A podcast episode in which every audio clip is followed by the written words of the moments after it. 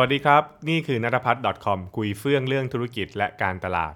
episode นี้นะครับมาคุยกันถึงเรื่องของการขายของแล้วก็พยายามชูจุดขายขึ้นมานะครับ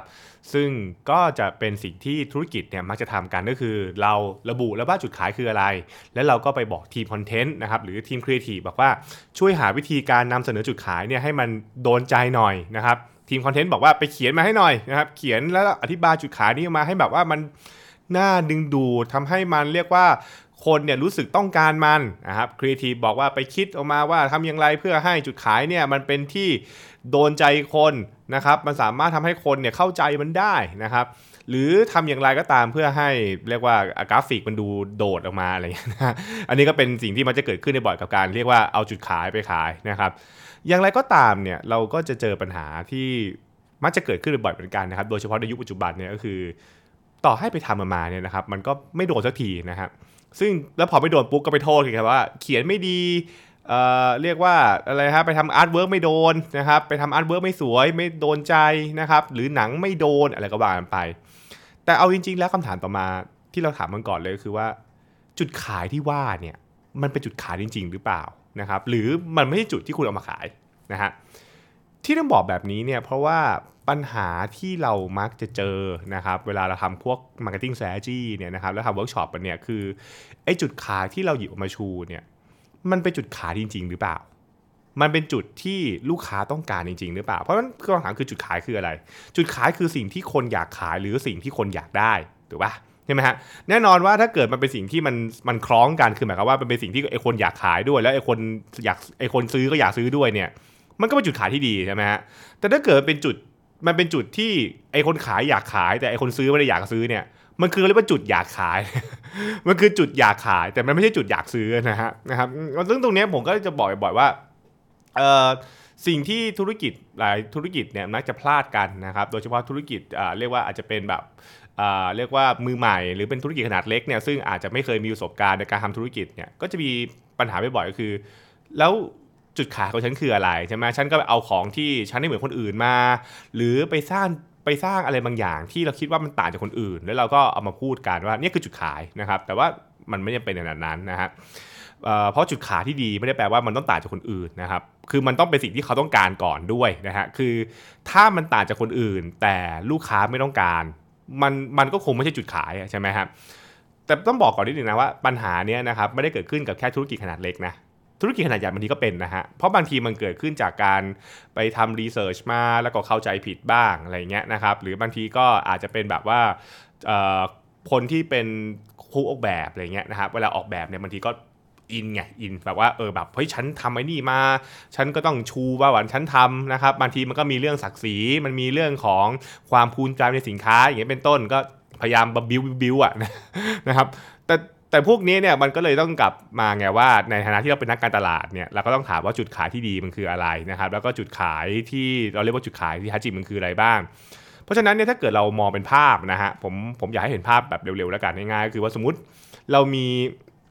คุณสมบัติหรือคุณประโยชน์ของสินค้านะเป็นวงกลมเริ่มเริ่มวงหนึ่งเนี่ยนะฮะคือมันอาจจะมีประโยชน์เยอะมาก มันอาจจะมีสรรพคุณเยอะมากอะไรเป็นต้นนะนึกนึกถึงพวก อาหารและยาก็ได้นะครับ คือสรรพคุณมันเยอะมากใช่ไหมฮะหรือถ้าเกิดเป็นมองเป็นมือถือคือมือถือมันมีมีฟีเจอร์เยอะมากถูกไหมฮะสิ่งที่เรา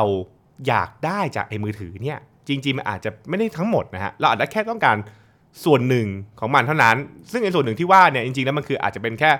วงกลมเล็ก ๆ วงหนึ่งซึ่งมันแค่ไปอินเตอร์เซ็กกับไอ้วงกลมใหญ่เมื่อกี้นะครับ คือหมายความว่าเราแค่ต้องการส่วนหนึ่งของบรรดาสรรพคุณ ที่เมื่อกี้โม้มาทั้งหมดอะผมต้องการแค่เนี้ย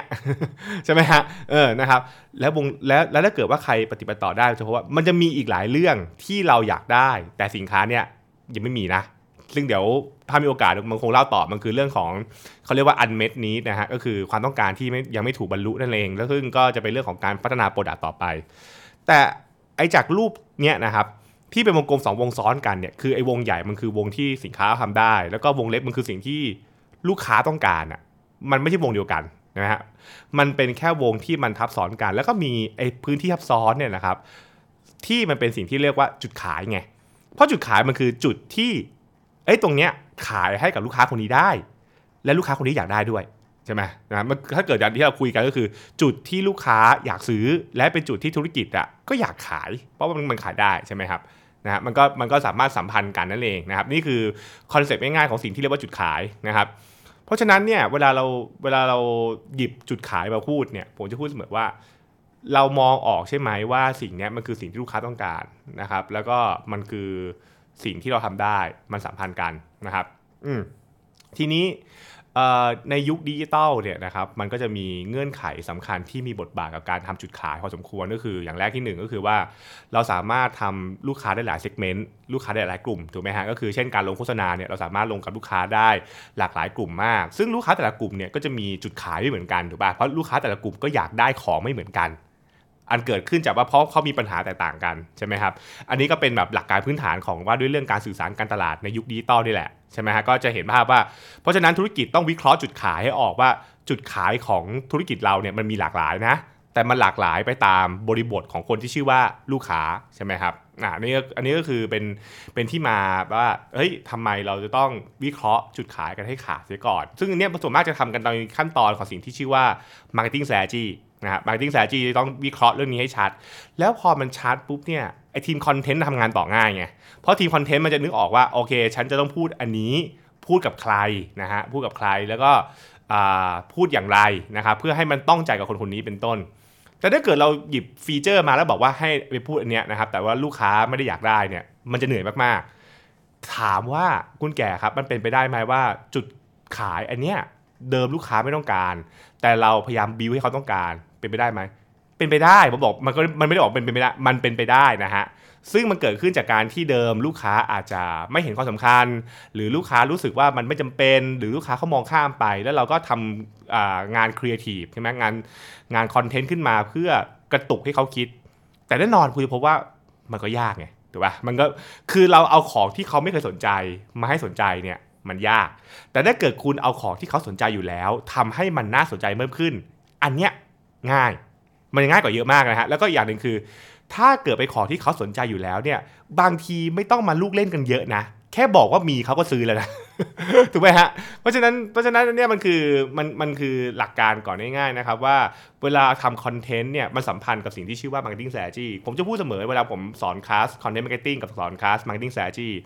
ว่าเอาจริงๆแล้วสิ่งที่ควรจะมาก่อนคือการกำหนดตัว กลุ่มเป้าหมาย แล้วก็จุดขายให้ชัดในผังของ strategy นะนะครับแล้วคุณค่อยมาทำคอนเทนต์แต่ถ้าเกิดว่ามันไม่ได้ทำมาก่อนเนี่ยไอคอนเทนต์จะเหนื่อย เพราะคอนเทนต์ก็แบบแล้วฉันจะต้องเล่ายัางไง แล้วฉันจะอะไรเป็นต้น แล้วเราก็จะเจอบ่อยคือเจ้าของธุรกิจบางคนก็เรียกว่าอยากจุดอยากเอาจุดขายนี้มาพูดนะครับ แต่ว่า